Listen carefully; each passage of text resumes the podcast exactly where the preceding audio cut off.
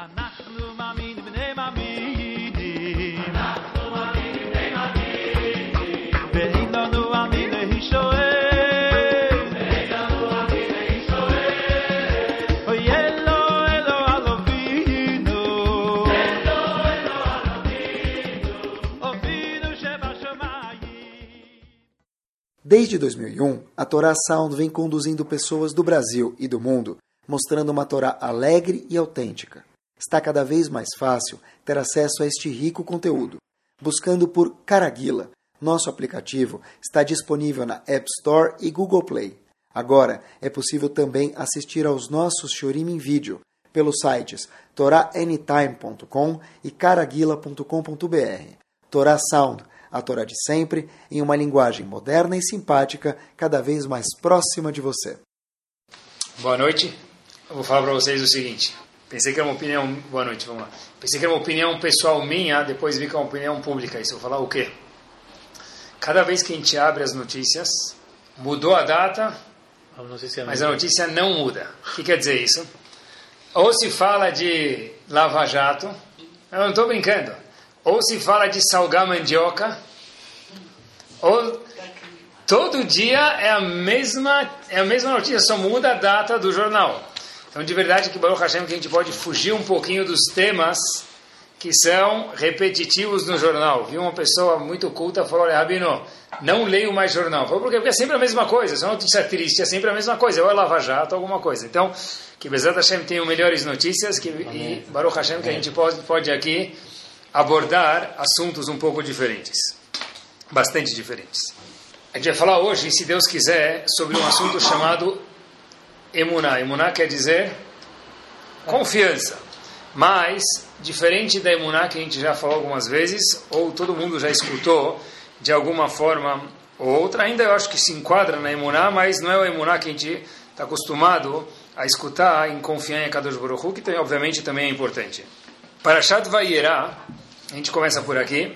A Torá conta para gente o episódio que todo mundo conhece de Sdom. Sdom o que? Hashem falou, olha, não aguento mais essa cidade, eu vou destruir essa cidade, por conseguinte, o que ele falou?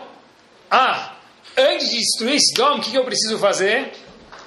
Contar, com vai morar, contar para Kadosh Baruch para Avramavino. Só lembrar Avramavino. Lembrem, pessoal, que a Torá não é um livro de histórias. A gente lê o Sefer Torá no século 21 em todos os lugares do mundo. Hashem falou, vou contar para Avramavino. E eu vou ler para vocês, eu queria que vocês tivessem, tenham um pouquinho de paciência, por favor. Vou ler as preciosas palavras da Torá para vocês. Hashem fala para Avram Avinu, vou destruir Sodom. O que, que Avram Avinu responde para Hashem? Hashem, por favor, dá para resolver isso aqui? Hashem falou, como assim? Então Avram Avinu diz o seguinte diálogo, que eu vou pedir para vocês paciência. Ulai, yesh hamishim tzadikim etochair. Copiei palavra por palavra. Pulei um pouquinho do passo para não ficar muito extenso, mas copiei palavra por palavra do que eu vou falar para vocês. Talvez tem 50 tzadikim em Sdom, isso já merece que você poupe a Cidade. cidade ou as cidades. Hashem falou, negócio fechado. Se tiver 50 tzadikim, eu vou poupar a destruição das cidades. Não tinha 50 tzadikim. Avram Avinu vem para Hashem e fala, ops, Hashem, Anochi afar vaefer. Eu sou pó da terra. Nem posso discutir com o Senhor, Akadosh Baruch Hu, dizendo Avram Avinu para Hashem. Mas, Hashem, se faltarem cinco tzadikim, ah, é 45, já não é suficiente? Hashem fala para Avram Avinu, eu não destruirei Sdom e as cidades vizinhas se tiverem 45 pessoas que são tzadikim. Não tinham 45. Avram Avinu fala, Ulai Matseu Sham Arbaim. Talvez lá tenham 40 pessoas e por isso já é suficiente mérito para você não destruir mais as cidades. Hashem fala, tá bom. Lo Eseba Avur Arbaim. Se tiver 40 pessoas, eu não vou destruir as cidades. Não tinham 40 pessoas. Ulai Mtsau Sham Shloshim. Talvez vão ter 30 pessoas a Kadosh Baruch Hu nas cidades. Você vai poupar, Sdom vai morar. Tá bom. Hashem falou, tá bom. Lo E Memtsasham Shloshim, diz Hashem, eu não vou fazer, não vou destruir as cidades. Meu pensamento inicial, se tiverem 30 tzadikim, 30 pessoas justas na cidade. Não tinha. Ulaim Tzausham Esrim, talvez vão ter 20 pessoas em Sdom vão morar. para você poupar as cidades. Diz a Kadosh Baruch Hu, Lo eshchit ba'avur esrim. Eu não vou destruir a cidade se houverem 20 pessoas tzadikim em Sdom e nas cidades vizinhas. Não tinham 20 pessoas. Hashem fala, Ulaim tseu sham asara. Talvez vão ter 10 pessoas. Hashem fala, negócio fechado. Lo eshchit ba'avur asara. Eu não vou destruir se tiverem 10 tzadikim. E no fim, qual a história? Que não teve. Quando eu preparei o shiur, eu fiquei olhando para mim mesmo e falei, trago diálogo para as pessoas ou não? Vai ser muito boring, muito chato. Eu copiei metade de cada passuco. Eu já imagino que se eu tivesse ouvindo esse shiur, eu falar, ai cara, até onde esse cara quer ir? 50, tá? Já entendemos a ideia. O que ele está falando para a gente? Eu queria colocar vocês no drama de quanto repetitiva ficou essa paraxá. Eu li metade do diálogo, talvez um terço. Copiei palavra por palavra, mas resumi o que dava. E ainda assim eu pedi para vocês paciência porque é muito chato. Porque a Torá conta onde cada letra é preciosa, se tem 50, se tem 45, se tem 30, e o Balcoré lê isso toda vez, em qualquer um dos quatro cantos do mundo em Parashat Vayera. Sei lá, fala, Hashem, Avraham tentou, não deu certo e acabou. O que a Torá está vindo ensinar para a gente? Por que é tão detalhado o negócio aqui?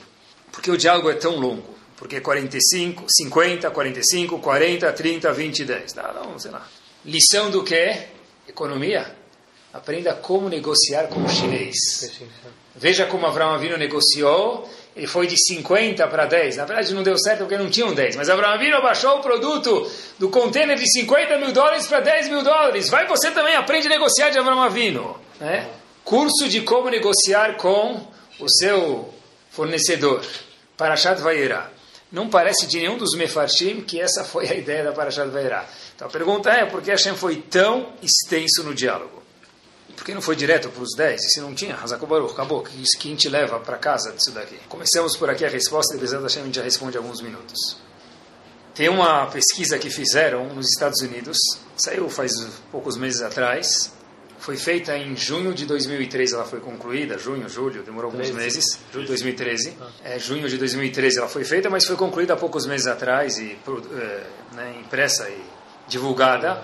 É chamada, é um órgão, Estados Unidos, que o último que teve talvez faz mais de 10 anos atrás, é chamado PEW, Pew Research. É um research center de quê? De muitas coisas. E uma delas é uma parte judaica que eles fizeram, mas não é um órgão judaico. Precisa científica. E a pergunta que fizeram numa desse research judaico, dessa parte, sessão judaica, é o seguinte: o que define um Yehudi? Perguntaram para um Yehudi, obviamente, né? Para um não Yehudi, eu não sei o que ele responderia, mas perguntaram para um Yehudi o que, que define um judeu. Procurem no Google, PEW, tá bom? Jewish Research. O que, que define um judeu? 73% das pessoas que foram questionadas, e foram algumas centenas de pessoas em diversos lugares nos Estados Unidos inteiro, responderam o seguinte: o que me define Yehudi é que eu tenho alguma lembrança do Holocausto. 73%. Quase por coincidência, eu acho que não, o mesmo índice de assimilação nos Estados Unidos. E 19%, né, já quase que ele faz o 100%, falou que me define um judeu, no meu dicionário, perguntando para os próprios judeus, alguém que cumpre Torah e mitzvot. Mas 73% que a mega grande maioria disse Holocausto. é o Holocausto. Uma vez, um personagem Yehudi, não Yehudi, melhor dizendo, falou uma frase muito, muito interessante. Falou o seguinte, olha, a gente não precisa se preocupar com os Yehudim da Rússia, porque o comunismo vai acabar com eles. Os Yehudim de Israel também não precisa se preocupar com finalizar ele com o extermínio deles, por quê? Porque os árabes em volta são em bilhões, um bilhão, eles vão acabar com eles. E perguntaram para ele os americanos. Disse esse não Yehudi que não gostava de Yehudi. Os americanos são os que menos me preocupam. Eles próprios vão se auto-acabar com a assimilação. Pessoal, olhem que curioso. Que, que define um Yehudi? Qual a resposta para a gente, pessoal? Qual é a definição de um Yehudi? Esse é um shiur de emuná, vocês vão ver. O que, que tem a ver com emuná isso? Não pode ter a ver com o holocausto? Claro que pode ver. Não deve aprender a história? Claro que deve ver. aprender cultura. Por que não? Você é um Yehudi, você tem que saber disso. Pode visitar e deve. Mas a pergunta é a seguinte. O que, que define um Yehudi? 73% falou que a única ligação que nós temos, a definição para a gente mor do que é um Yehudi, é saber que houve um holocausto. A Gemara fala para a gente no fim do tratado de Masechet Sotah, um dos tratados do Talmud, o seguinte. Está escrito, eu vou mencionar só poucos para vocês, que na época, talvez seja famosa essa Mishnah, bem no fim do tratado de Masechet Sotah, tem alguns simanim, alguns sinais. A gente sabe, olha, a pessoa está ficando com febre, começa a ficar com dor de cabeça, fica fraco. Tem alguns sinais. Tudo na vida tem alguns sinais. Está grávida, começa a vomitar, enjoo, daí por diante. O marido começa a ficar feliz, quer dizer que está grávida. A mulher fica mais feliz, Baruch Hashem, tem bracha vindo na casa. Então a Gemara fala para a gente o seguinte, o tratado de, tratado de soltar no finzinho. Qual é o sintoma, o sinal, para mostrar para a gente de Ikveta de Mashiach, do fim dos dias? Tem alguns sinais. Um deles fala o Talmud, Chutzpah e Asgi. As pessoas não vão mais ter vergonha na cara. Não tem mais vergonha. O Talmud fala que os preços vão subir. Ainda mais você mora no Brasil, dá para entender isso muito bem. Né? Olha que está interessante, está escrito Yain Beyoker, um dos sinais da vinda de Mashiach, do fim dos dias, é que o vinho vai subir de preço. Rashi fala umas palavras muito curiosas. Sheakol, por que, que o vinho vai subir de preço? Rashi fala, Sheakol oskim bemishtaot, está todo mundo querendo beber. E aí, mesmo que tem muito vinho, tem mais demanda, então o preço sobe o preço do vinho. Confraria, tem aquela. Ninguém, mas quem, quem tinha geladeirinha de vinho, pessoal, 10 anos atrás? A adega. A adega é coisa que tinha embaixo da casa, lá escondida, naquelas casas de madeira. Hoje em dia, todo mundo tem em casa, é uma parte de, da, da, da mobília. Olha que interessante. Continuando, diz o Talmud para gente, são coisas que são ruins, porque vai subir o preço. Você podia comprar uma garrafa de vinho por 100 dólares, agora mesmo custa 300. Vocês não vão ter vergonha na cara, o preço vai subir. As pessoas vão falar, olha, por que eu preciso de sabedoria, de, de bobeira? Quem sabe coisas, Chokhmat sofrim, pessoas que sabem sabedorias de Torá são bobas, é ignorante, é uma coisa vã isso aqui. Irechataim imasu, outro sintoma é que as pessoas que temem Hashem, temem o pecado, são pessoas também bobas, desprezadas. Terminando, Ben Menavel Av, um filho não vai ter vergonha do pai, aí ele chega para o pai, ô velho. O velho é um louvor hoje em dia. Sorte que eu não falo para meu pai, vai. Ploft, pluft, pluft. O velho. O velho é, né? Se ele for sábio, ele vai te falar que velho, a palavra velho na Torá é zaken. Ainda é um louvor, o velho. O velho é, dizer. Mas é uma vergonha isso. E, olha que interessante, o Talmud fala uma coisa, eu não sei se está aqui, está escrito que na época de Mashiach só, que a, a Nora vai ficar, às vezes, cutucando a sogra. Parece que é novidade isso, não sei. Tá bom? Agora, termina a Mishnah dizendo um dos sintomas da época de Mashiach, fora todos esses. Valma yeshlanu leishaen, em que a gente pode se apoiar. Famosa música, por isso que se não fosse uma música ninguém talvez saberia, poucos saberiam. Alavino Shebashamai, Pai do céu. Não é? Que, que a gente pode se apoiar? Ela, ela, Alavino, Avino Shebashamai. Rav Gifter, Zichron Libraha, faz uma pergunta explosiva. A Mishnah inteira está trazendo para a gente sintomas que vão ter da época da vinda de Mashiach, da geração que vai preceder isso. Subiu o preço, as pessoas vão ter vergonha na cara, o pai vai falar o velho, o filho vai falar o velho para o pai, e daí outros que a gente mencionou. Termina a Mishnah dizendo o que, que a gente vai se apoiar em quem? Em lá no Leishaen, ela, vindo Shebashamam. A gente pode se apoiar somente em Akadosh Baruch Hu. É uma citação feliz ou infeliz? Parece feliz. Mas diz ele, você não está lendo a Mishnah direito. Porque a Mishnah trouxe uma sequência de citações que são o quê? Desagradáveis. Então, essa citação, que a gente só pode se apoiar em Hashem, também é uma citação desagradável. Pergunta Rav Gifter, o Shiva anterior de, da Shiva de Teos, Cleveland, nos Estados Unidos. O que, que tem de errado? O que, que tem de azedo? O que, que tem de amargo? Em que a gente pode se apoiar? Só em Hashem. Pô, isso é uma beleza. Isso é ruim? Isso é um sinal ruim da vinda de Mashiach? Acompanhe comigo o que ele diz. Vamos desenvolver juntos Bezerra Hashem. E tem aqui algo espetacular, algo que a gente tem que colocar no sangue, pessoal, e viver isso aqui. Talvez seja uma coisa um pouco diferente do que a gente está acostumado a escutar. Mas é, a gente vai aprender juntos, se Deus quiser. Por que, que nós estamos na Galuta até hoje? Porque a gente está sem Betamigdash e está no exílio na Galuta, exílio até hoje. Está escrito no Navi, o profeta diz para a gente, Alosvam et Torati. O fato que nós abandonamos a Torá de Hashem. Por outro lado, todo mundo conhece. Por que, que foi destruído o primeiro Betamigdash? Gilo Erayot, Fichudamim e Avodazara. Eles cometiam proibições sexuais, idolatria e, e assassinatos. Mas, poxa vida, é por um ou é por outro, pelo outro? É por Osvam Torati porque abandonou a Torá ou porque nós cometíamos os três pecados capitais? O Navi fala uma razão e o Talmud diz outra razão. Um dos sábios que viveu no século XVI, faleceu em 1593, é chamado Al-Sheikh, Al-Sheikh HaKadosh. Ele diz para a gente o seguinte, o povo durante sete gerações já fazia essas averot, Gilo Erayot, Shefechudamim Avodazara, esses três pecados capitais. Então, a pergunta dos profetas é o quê?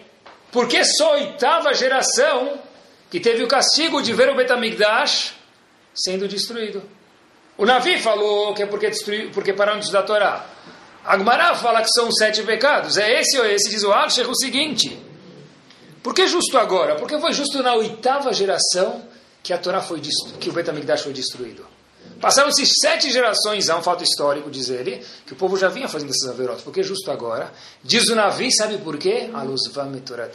Durante sete gerações, o povo já fazia esses averotes, diz ele.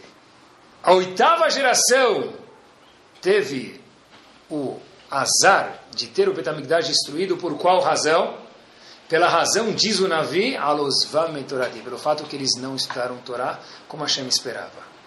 Nas sete gerações, volto a repetir, anteriores, também faziam as três averot, capitais, mas estudavam Torá.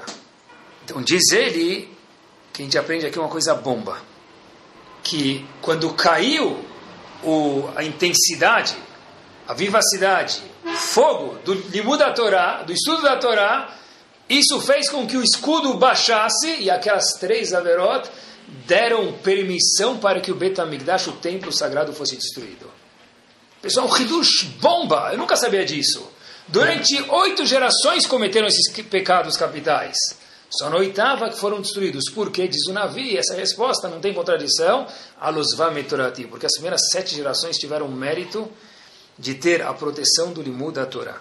Diz o al HaKadosh o seguinte, acompanhe comigo. Todo tempo que se estuda a Torá, mesmo a Verot, como são as três capitais, são, é algo que é que nem tirar um, como se fosse lo aleno, para que a gente possa entender um dedo de Akadosh Baruch Hu, Kaviahol, que são os três pecados capitais, que é os únicos três que a pessoa precisa dar vida por eles.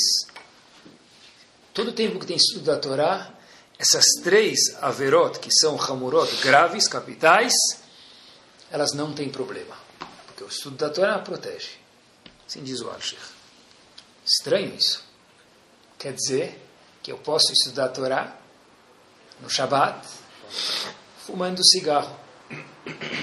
Fumar cigarro no Shabat é menos grave, apesar que é muito grave, muito grave, mas é menos grave do que as três capitais. Diz o Alshir, a gente aprende desse pedaço do Talmud, dessa contradição com a resposta, que a Torá protegeu, mesmo contra as três graves, a Torá protege. Quer dizer que eu posso estudar Gemara envolvido com meu Havruta, meu parceiro de estudo sexta-feira à noite, fumando o meu charuto, no big deal. Porque a Torá vai me proteger.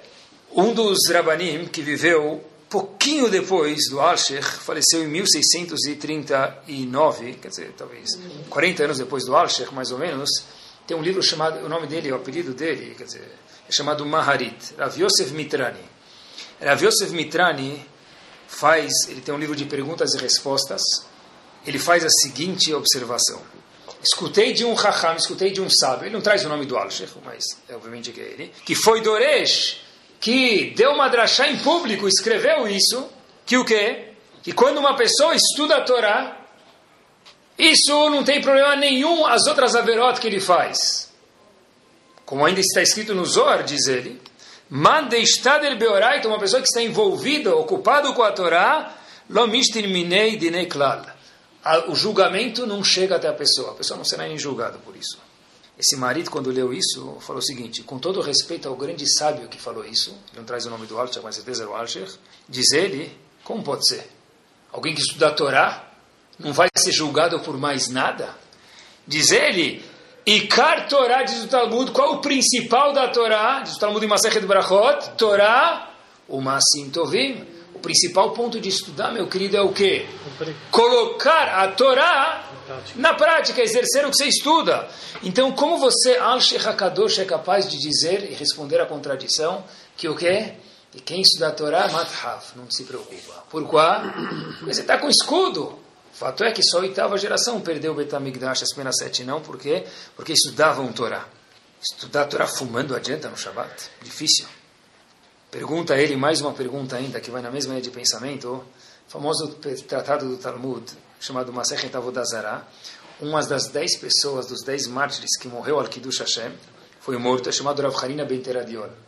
Rav Harina Ben Teradion, antes de falecer, teve um diálogo. Perguntaram, queria saber se ele ia ter o Lamabá ou não. O que, que perguntaram para ele? O que, que foi o diálogo? Me conta algum ato que você fez para eu saber se você vai ter o Lamabá ou não. Como assim? Precisa de algum ato? Eu estudo Torá. Rav Hanina Ben Teradion foi Makil Keilot Barabim. Pegava centenas de pessoas quando não era permitido e falava, eu vou deixar que a Torá se mantenha. Ninguém vai me proibir de estudar a Torá. E foi ele uma das pessoas que fez com que nós até hoje tivéssemos a Torá. Tem uma pergunta ao Marit, se só estudar a Torá já fosse suficiente, por que o Talmud pergunta, me conta um ato que você fez? Ele estudava a Torá, precisava de mais alguma prova para ver se ele tem o Lamabá? A maior prova do mundo qual que é? O fato que ele estudava a Torá. E o Talmud pergunta, olha, eu sei que você estudava a Torá, mas me conta algum ato que você fez para que eu veja se você tem o Lamabá ou não. Daqui, diz o Maharit, eu não concordo com aquele Chacham, que era o Al-Sheikh HaKadosh, com respeito, e pior ainda, diz o marido, quanto mais você estuda e pior você se comporta, você vai ser cobrado por isso. Porque alguém que não sabe, não teve educação, ele é visto de alguma forma. Uma pessoa que teve uma educação, essa pessoa foi educada. Poxa vida, essa pessoa espera muito mais dele. Se uma pessoa era presidente do Brasil, esperam muito mais dele. Sim, de qualquer país do mundo, do Brasil também, obviamente. Então a gente espera muito dessa pessoa, porque você não é um simples mortal, você é um diplomata, você é um oficial, você é um representante de uma nação. A pergunta é: e agora? Como que responde o Archer? O Archer respondeu a nossa pergunta, sem ela a gente não vive.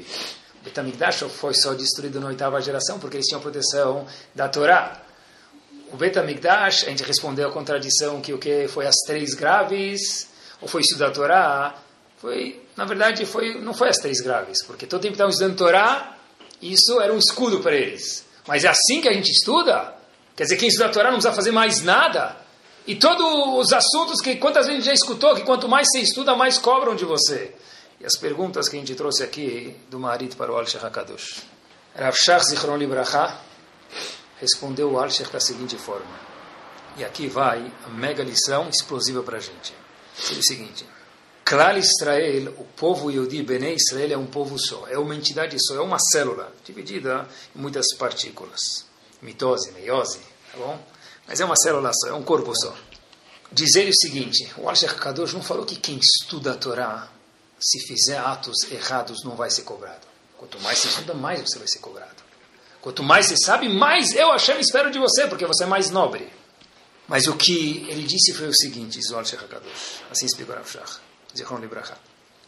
Quando tem um grupo no povo, que era o que tinha durante sete gerações, estudando Torá afinco, o fato que uma outra parte de Benem Israel, não os mesmos, faziam três averot das mais graves, isso ainda fez com que Hashem falasse, eu não vou destruir Betamigdash. Porque tem alguém na fogueira, não é a mesma pessoa. O Asher Kadosh nunca quis dizer que é a mesma pessoa. Mas quando tem no povo uma sessão, um grupo, um segmento que estuda a Torá, inclusive lo aleno, algo que é muito grave, se tem três averot rodando aí, que são gravíssimas demais e precisam de chuva, ainda assim não permite, nos olhos do julgamento de Akadosh Baruch Hu, que se destrua um Bet HaMikdash, por quê? Porque a força do estudo da Torá daquele segmento é suficiente para proteger com que o Bet HaMikdash mantenha vivo. De novo, não que são as mesmas pessoas.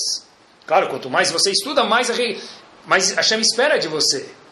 Mas um grupo de pessoas que estuda a Torá afinco, essa, esse grupo tem um poder tão grande, mas tão grande aqui tem que ser trabalhado a nossa emuná, que o quê?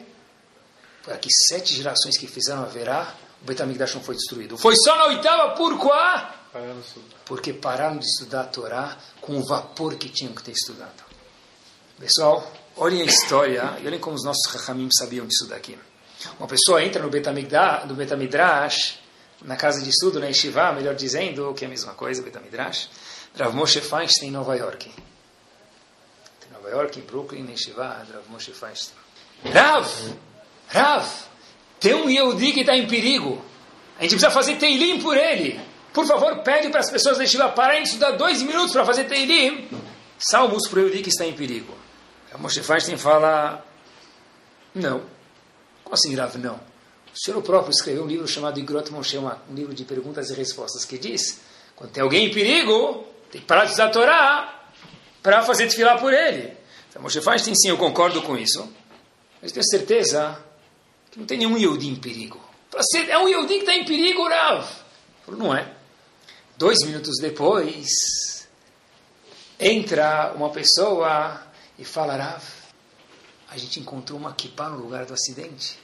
A Moshe Feinstein fala, certeza não é um Yehudi. Mas como assim que não é um Yehudi? Tem uma kippah. Mas alguns minutos depois, entra uma pessoa no Betamidrash e fala para Moshe Feinstein, para as pessoas que estavam lá do lado, puxa, foi um engano. Como assim foi um engano? Uma pessoa foi roubar bicicleta de um outro, de um, de uma, de um colocou kippah para fingir que era Yehudi, roubar a bicicleta, veio alguém atropelou ele e caiu, mas na verdade ele não era um Yehudi. História bonita e verdadeira. Os alunos, obviamente todo aluno é curioso, perguntou para Moshe Feinstein. Oh! Moshe Feinstein seu tapete voador. Como o senhor sabia? A gente tem uma prova que o senhor Moshe Feinstein tem Ruach HaKodesh. Hoje em dia a gente só quer Ruach HaKodesh, não quer um Talmud Chacham. Os rabanim de verdade fogem do Ruach HaKodesh, só querem Chokhmah. Eles querem estudo, não querem tapete voador. Então, falaram, olha, a gente, eu não tenho Ruach HaKodesh nenhum. Falou, como assim você não tem Ruach HaKodesh?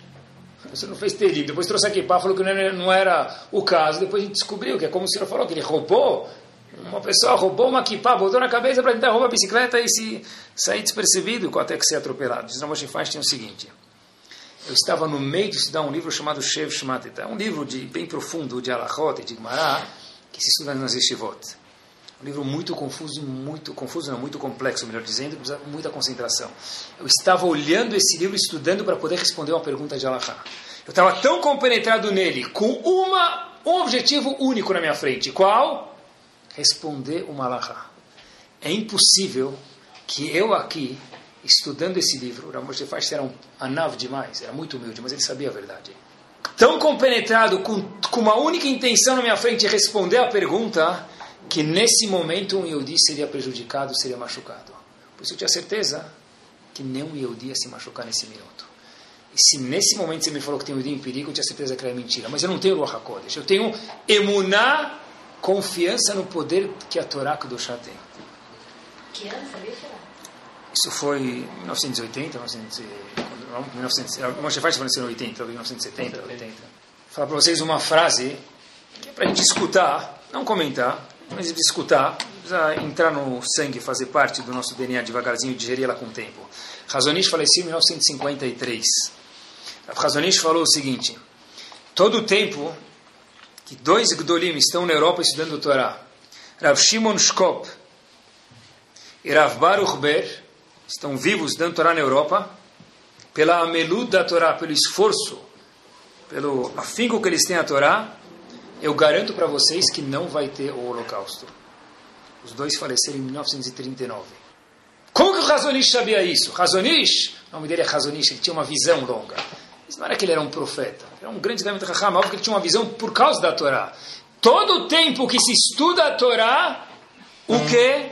Não vai ter holocausto na Europa, ou onde o holocausto se até estendeu. Por quê, pessoal? Porque eles acreditavam no poder que a Torá Kedoshá tem, e o Shur de hoje vem para que a gente também possa fazer isso, Hashem. Não tinha nenhum greco na época no holocausto? né? Tinham muitas pessoas, a gente não, Loli não desmerece nem julga ninguém, mas o Razonish falou, eu conheço o Shimon Shkop e Rav Baruch Ber. Todo o tempo, por isso que eu falei que não é para a gente julgar essa frase, mas é para que a gente sabe isso. O Razonish falou, cada palavra do Razonish é igual a um Sefer Torah, era medida. Enquanto tem dois gigantes de peso pesado lá, Kadosh Baruch vai proteger. Da onde viram isso? O Arshach HaKadosh falou para a gente. Enquanto tem gente estudando Torá, outras pessoas que no errado fazem da minha, vou dar zará, sete gerações o Betamigdash foi poupado. Que do gigante. Elo Dvarim, a gente fala isso, é um Mishnah, a gente fala isso na reza. Que chegar um pouco mais cedo para a gente lembrar disso. Antes do Rodus, Faradim falam isso, acho que Nazim também acho que tem isso no Sidur deles. É uma Mishnah de qualquer jeito. Elo Dvarim, Shadam Ochel Peroteem Ba'olam Hazeh, Ve'akerem Kayemet Le'olam Haba. Essas são as mitzvot que se você fizer, homem ou mulher, você vai ganhar os frutos nesse mundo, os juros nesse mundo, mas o capital, sem desvalorizá-la, não tem não tem inflação lá no Shammai, fica para sempre. Mas tem algumas mitzvot que os juros vêm aqui nesse mundo, outras ficam na íntegra lá em cima. Quais são? Kibbud Avaim, respeitar o pai e a mãe. Gimilut Hassadim, bondade. Bikur Cholim, visitar as pessoas que estão lá enfermas. Achnasat Orchim, receber visitas em casa. Termina a Mishnah dizendo: Vetalmud Torah Keneged Kulam. Talmud Torah vale mais do que tudo Pergunta Rav Yohanan Wasserman, um aluno mor do Havetz Haim, epa, uau, estranho. Gemilut Chassadim, Kibud Avaim, Bikur Cholim, Machnasat Orchim, essas mitzvot, visitar o pessoal que está enfermo, visitar o doente, ajudar outras pessoas, respeitar o pai e a mãe. São todas mitzvot entre quem? Você e o próximo. Talmud Torah não tem isso. O denominador comum não está lá. Então, como pode ser que Talmud Torah Keneget Kulam? As mitzvot que você vai ganhar o bônus aqui nesse mundo, quais são? São mitzvot que tem uma ligação entre toda mitzvah que você faz para o próximo também. Está fazendo um sorriso para Kadosh Baruch Hu, mas são mitzvot em você e o próximo. De repente, no fim da lista, que é a maior mitzvah de todas, que também faz parte da nossa emuná isso aqui, Talmud Torah, estudo da Torá. Sério? Sim. Mas estudo da Torá não tem nada a ver com o próximo. Como que está na mesma lista que você ganha o bônus nesse mundo e o capital fica guardado na conta sem nenhuma desvalorização no mundo vindouro?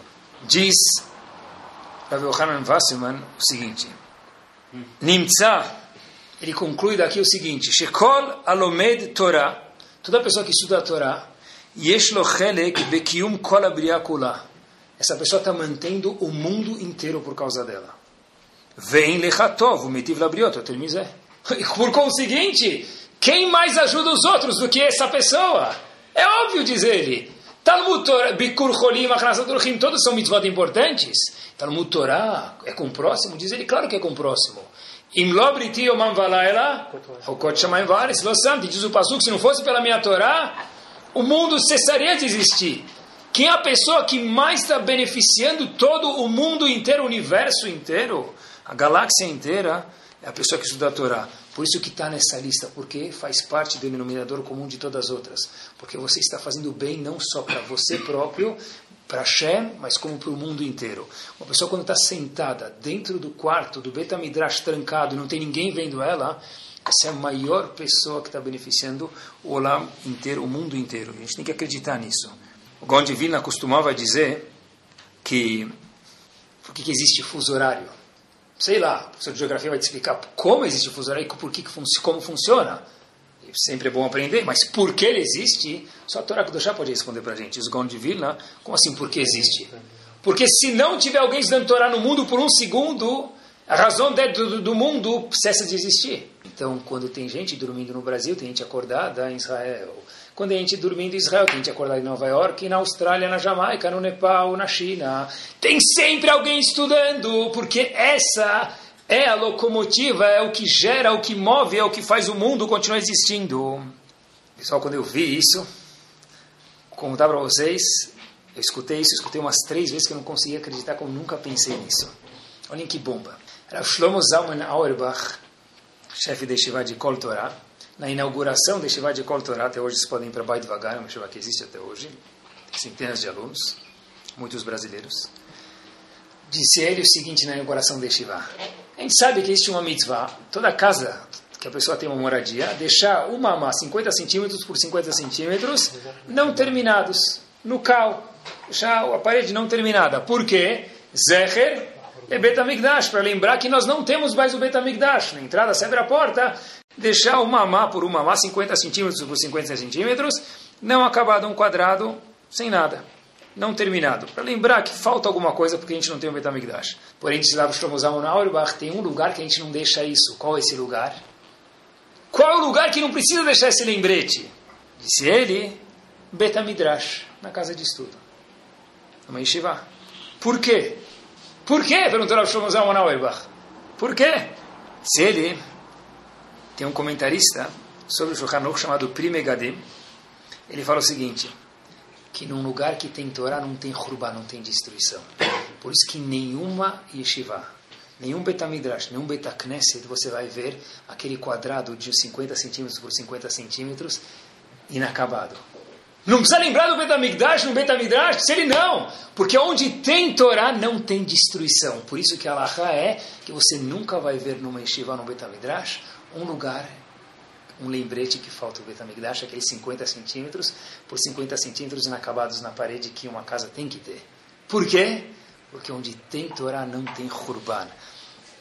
Que vai exatamente com a ideia com que a gente falou antes. A Torá, na verdade, é o DNA do mundo. Vocês já escutaram isso, quando eu disse, fiquei muito, chamou muita atenção. Eu, quando era pequeno, as pessoas falavam, eu não sabia por quê. Quem aponta para as estrelas fica com verruga. Sempre apontava para cima, com o dedinho virado.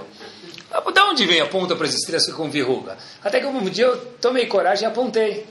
Graças a Deus não cresceu a verruga. Falei, opa, a gente sabe hoje, qualquer dermatologista, que você pode ficar o dia inteiro apontado para as estrelas, vai fazer ginástica com a mão, não vai crescer nenhuma verruga. Da onde vem isso?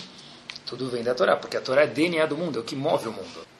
Contam, e acho que é verdade mesmo, em 1492, quando os Eudim foram expulsos da Espanha e depois de Portugal, etc e tal, os pais, como faziam, não tinha relógio, como eles faziam, não era algo acessível, se tinha, como que sabe quando terminou o Shabat? Três estrelas. Três estrelas. A estrela dá o vai, aponta lá e, poxa vida, é agora, três estrelas, acabou o Shabat. Só que se você aponta para as estrelas, quando estão te perseguindo, como fazer? Lo aleno, morte. Então os, os pais falavam para os filhos, quem apontava para as estrelas vai ficar com verruga. E nenhuma pessoa olhava, apontava porque tinha medo, para não ficar com verruga, e assim os filhos continuavam vivos, e os espanhóis, e portugueses, e toda aquela tropa que tem, que tem todos os Eudim, não poupavam, eles sim poupavam os Eudim. Tudo vem da Torá, quer ver? Você fala, ah, para de acariciar, para de passar a mão na cabeça do, do cara. O que a gente está querendo dizer? Para de camuflar, não é? Da onde vem essa expressão? Procurei. Quando um pai, sexta-feira à noite, quer ser gentil com o filho, é um costume. O que, que a gente faz? Põe a mão na cabeça do filho, dá uma brachá. Os faradim dão uma abu sacana, né? Mas dá uma brachá, não é? Para de pôr a mão na cabeça. Tudo vem da onde? Da Torá Kudoshá. E olhem que bomba. Como se fala, olhem como tudo vem da Torá. Como se fala fígado em hebraico? Kaved. Kaved, que quer dizer kaved em hebraico também? Pesado. Por quê? Sei lá. Sei lá porque a gente não estudou direito. Se estudar, a gente vai ver que o órgão mais pesado que tem dentro do corpo do ser humano é o kaved, é o fígado. By the way, não. Como se fala olho em hebraico? Ain. Por quê? Ma'ayan. Ain. O que é Ma'ayan? Fonte. Porque o olho é o órgão que está sempre o quê? Molhado. Por isso que a gente pisca para lubrificar. Parou de lubrificar o aleno, a pessoa perde o sentido de visão. Como se fala ouvido em hebraico? Espetacular. Osnaim. Ozen. Um ouvido ozen, dois osnaim. Que palavra tem grudada com a palavra osnaim em hebraico? Mosnaim. O que é mosnaim? Balança. Balança. Por quê? Porque o equilíbrio do ser humano está onde, pessoal? No ouvido dele. Quando fica com labirintite, fica tonto, é porque aqui desequilibrou. Ozen, Mosnaim. Dentro da Torá é tudo. É só descobrir agora. Descobrir agora porque você não sabia, mas a Torá já estava lá faz milhares de anos atrás. Outra, como fala dente em hebraico? Última. Shinaim, não é? Qual a palavra irmã de Shinaim? Shnaim, dois. Porque você tem, diferente de todos os outros órgãos, dois sets. Os de leite e os permanentes. Shnaim. Você vai ganhar dois sets. O primeiro caiu, Ficou com carne, escovou os dentes, matá, vai vir o próximo set. O dentista vai falar o quê? Tira, não precisa consertar que vai vir um melhor atrás. Tudo com- está contido na Torá. A gente perguntou, ah, a Mishnah trouxe alguns sintomas e terminou em lá no Leishain, famosa música, Ela, Ela, Avino, Avino, Sheba Shamayim. É isso aí, não é? É algo ruim. Diz Rav Gifter, sim, é algo horrível. Porque no momento do fim dos dias, que é o que a gente vive hoje, a gente fala, ah, a gente não tem o que fazer, é só se apoiar a Hashem. Hashem falou, está errado isso. Sério? Se apoiar em Hashem está errado? Sim, porque a Mishnah disse que esse é um sintoma ruim junto com os outros sintomas. O que tem de errado nisso? Rav Gifter, uma das maiores tragédias quando chegar o fim dos dias é quando a pessoa não vai mais saber o valor da Torá. Você só tem para se apoiar em mim, disse a Kadosh Baruch Hu? Se apoia na Torá Kedoshá. Se você se apoiar na Torá Kedoshá, nada consegue te pegar. Quando as pessoas falam, a gente só pode se apoiar em Hashem, é um símbolo azedo do fim dos dias. Por quê? Porque a pessoa precisa saber que o que a maior mitzvah que existe no mundo, qual que é? Talmud Torá. Obviamente não quer dizer que se a pessoa está estudando, tem uma pessoa se afogando do lado dele, fala, "Ah, deixa eu terminar minha Gemara, depois eu te salvo. Não. Porque tem coisas que a gente faz que são menos importantes, tem que fazer também. Precisa comer matzá em Pesach ou não precisa? Precisa. O que é mais importante? Estudar Torá ou comer matzá?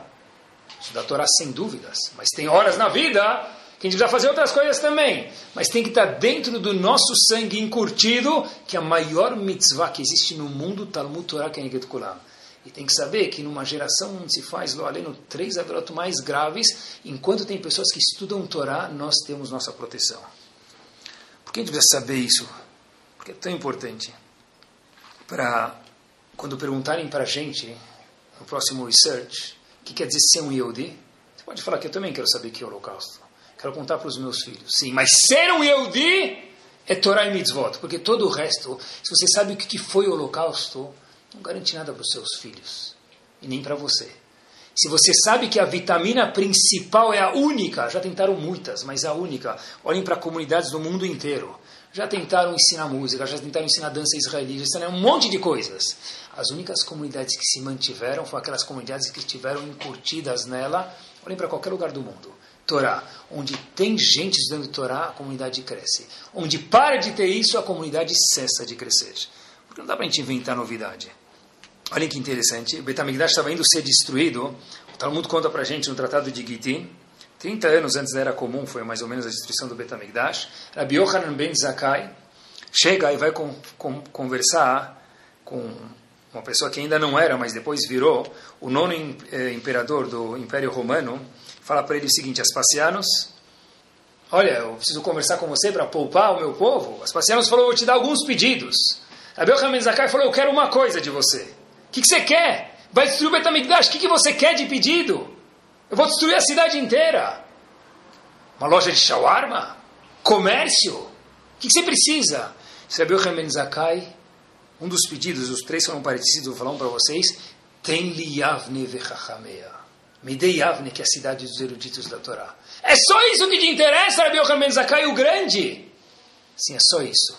Porque se tem isso, tem tudo. E se não tem isso, no nosso povo não tem absolutamente nada. A gente precisa acreditar nisso. Quando a gente olha para pessoas que estudam da filme depois da reza, pessoas que estudam com Havruta na sinagoga, Yeshivot, dois businessmen estudando, em vez de olhar que tem duas pessoas estudando, olha para eles como são pessoas que o quê? É por causa deles que nós estamos aqui. O que, que eles vão fazer, essas pessoas? Não sei o que eles vão fazer depois para viver. Pergunta boa que todo mundo faz. Mas o que, que eles fazem hoje? Eles protegem a gente, porque a nossa cidade só é o que ela é hoje os nossos filhos só têm as proteções que a gente tem de saúde, de brachá, do que tem que nós temos, por causa que tem pessoas no Brasil que estão estudando Torá. Porque sem eles a gente não seria nada. Isso é algo que a gente precisa ter curtido dentro de cada um de nós. Essa é a maior emuná que a gente precisa ter. Antes de acreditar em Akadosh Baruch Hashem falou, Leishain Alavinu Sheba Shamayim, isso é uma tragédia. Vocês têm quem se apoia, não em mim, disse Hashem se apoia na Torá Kedoshá, por isso que disse Rav Gifter, isso é uma tragédia falar que você não tem quem se apoiar, quando você tem a coisa mais preciosa do mundo, que é a Torá Kedoshá. E por que é tão importante a gente saber isso? A gente reza todos os dias na Tfilá, Ala Tzadiki, todas as Amidot, três vezes por dia. ala tzadikim vala hasidim, etc e tal. Veten sachar tov lechol abodchim beshemcha bemet. Hashem dá recompensa para todo mundo que acredita em você. Baruch Hashem, mish'anu miftach la tzadikim. Hashem que apoie e dê força para os tzadikim. Legal essa rebrachá, né? Mais ou menos. Porque se você estiver com teu filho, ele te perguntar a tradução, ele vai te pegar literalmente de calças curtas. Quer ver? Se alguém me perguntasse, eu ficaria com vergonha. Vetem sachar tov lechol abotchim beshimcha bemet. Hashem dá recompensa para as pessoas que fazem a vontade Hashem de verdade, fazem as mitzvot de verdade. Puxa, ainda bem que você me lembrou, Hashem vai falar. Pensei em não dar recompensa, mas agora que você me lembrou, eu vou dar. Que ridículo! O que você fala para Hashem três vezes por dia? Hashem me dá recompensa, dá recompensa para aqueles que trabalham você de verdade. Você está lembrando Hashem?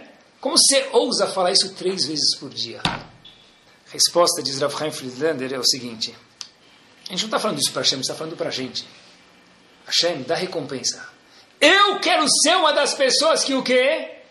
Que acredita no valor da Torá. E quanto mais eu acreditar no valor, maior vai ser a minha recompensa. Olha que bomba! Duas pessoas podem fazer a mesma mitzvah com a mesma dedicação. Um acredita que ele está fazendo a coisa mais importante do mundo, e outra, outra acredita que ele está fazendo uma coisa mais ou menos importante.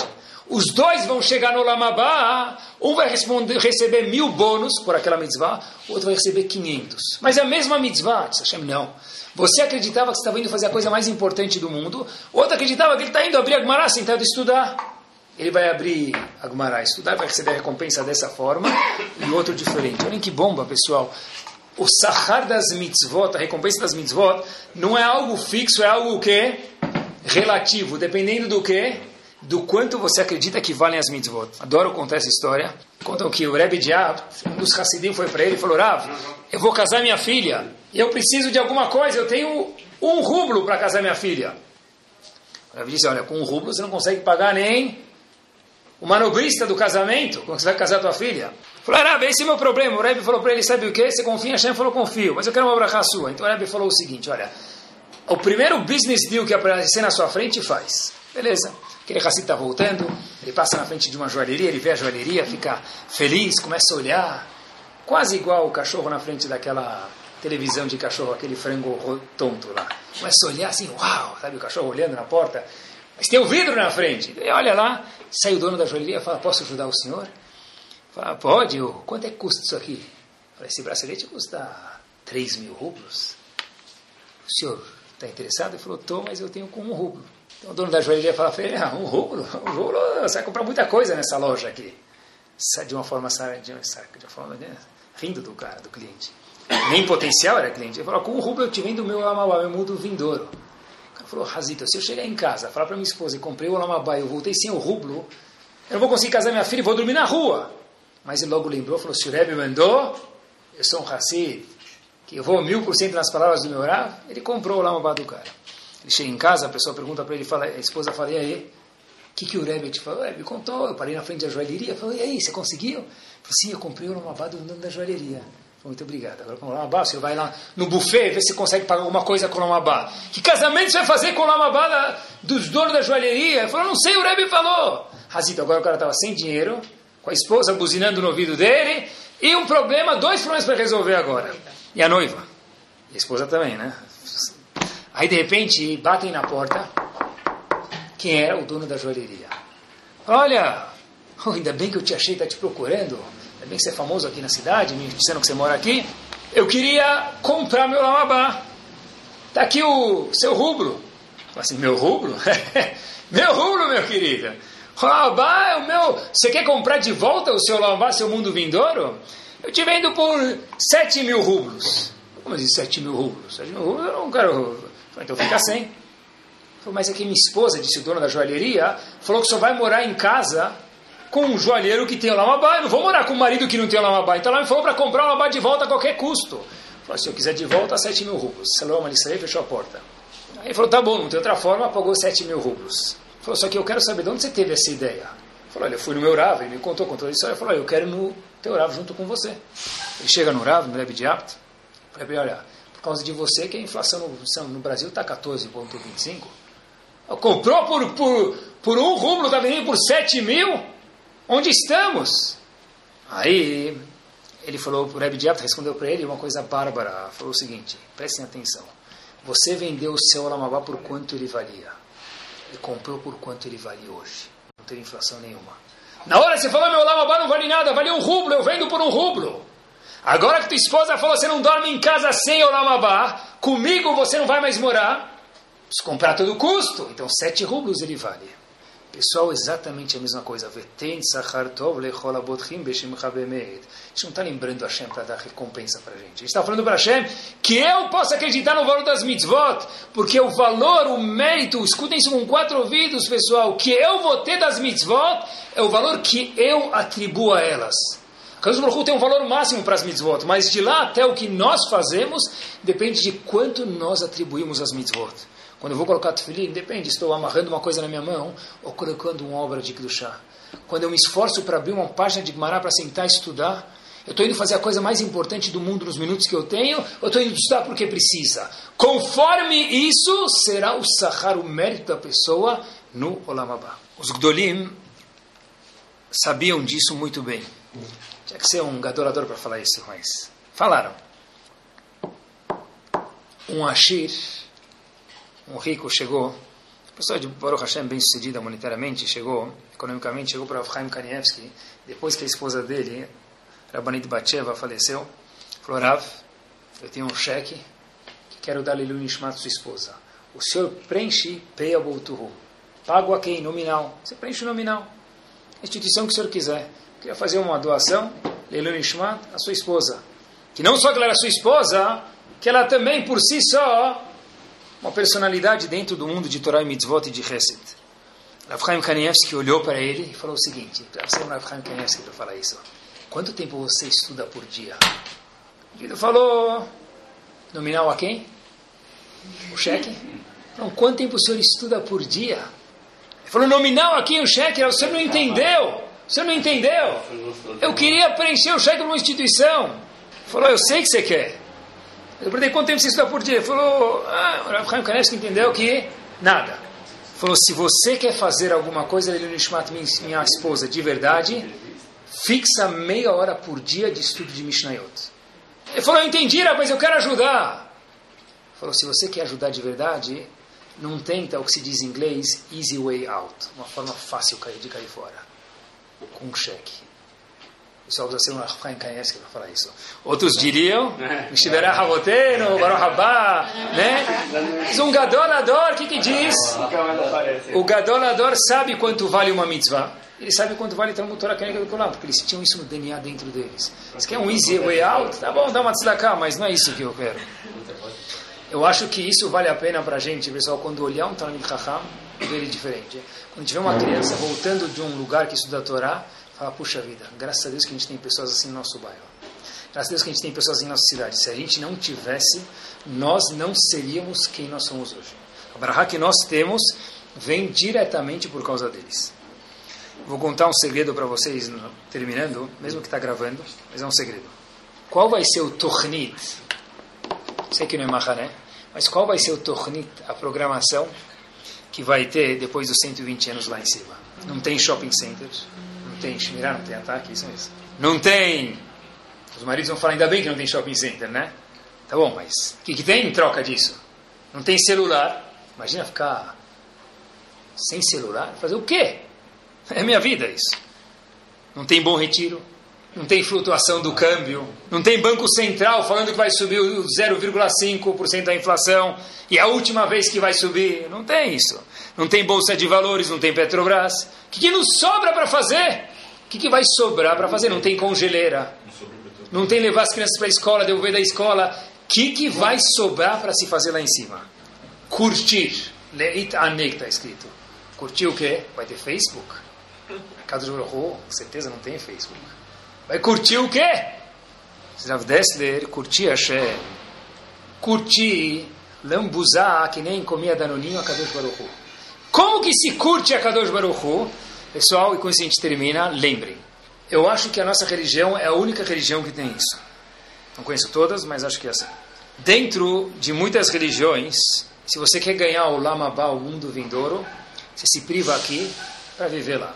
Não casa aqui para casar lá. Morre aqui, se explode aqui para ter 70 mulheres. Não sei se 70 mulheres é um Lamabá ou não, mas Tá bom? Mas isso que eles acreditam que é um Lamabá. Tá bom? Então vai ter 60 mulheres e com a boca aberta caindo ara aqui infinitamente, no end, endless Olamabá.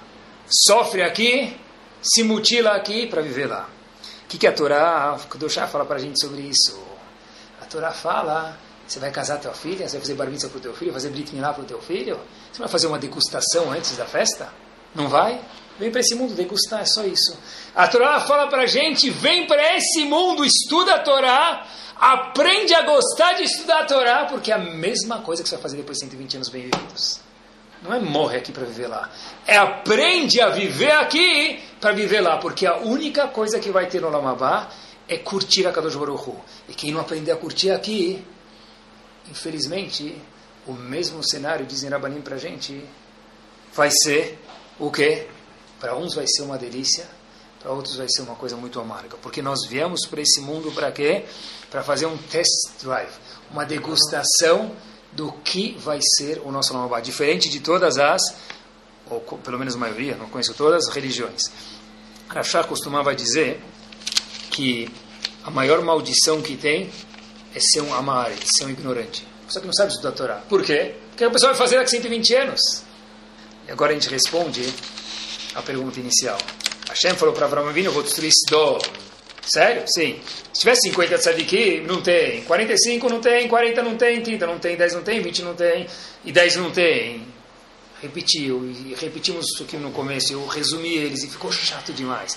Por que a Torá repete tudo isso para a gente? O que, que sobra para a gente no século 21 aprender disso? Sobra o seguinte, Hashem falou, deixa eu arriscar. Avram Avinu, melhor dizendo, disse para Hashem, você quer destruir Sidom, que é uma cidade perversa? Só lembrem isso para sempre, com isso a gente termina. Tem 50 tzadikim em Sidom? Hashem, se tivesse pouco a cidade, Hashem falou, eu pouco. Eu já sei que 50 tzadikim têm o poder de fazer o quê? Com a Torá deles, poupar uma cidade perversa. Avram Avinu não achou 50 tzadikim. Avram falou, vou arriscar agora. Será que 45 tzadikim têm o poder? Hashem falou, 45 também tem. 40, 30, 20, 10. Por que Avram Avinu falou 10 de uma vez? Porque não é uma aula de economia de negociação na 25 de março, como negociar com um fornecedor na China. Não era isso. Avram Avinu não conhecia o poder tremendo que a Torá tem. Hashem falou, a Torá é tão poderosa que até 10 pessoas que estudam Torá têm o poder de poupar Sodom e Gomorrah, que é a cidade mais perversa do mundo. Hashem falou de fato que se tiverem 10 pessoas, vai poupar a cidade. Por que, que Hashem não falou? Por que para mim não falou isso direto para Hashem? Porque não dava para falar para Hashem. Sabe por quê? Porque Avram Avinu, não, como é que alguém pode saber o poder da Torá? Tinha que ir arriscando. Até que finalizou que se tiverem 10 pessoas, o que, vai acontecer? Eu vou proteger a cidade.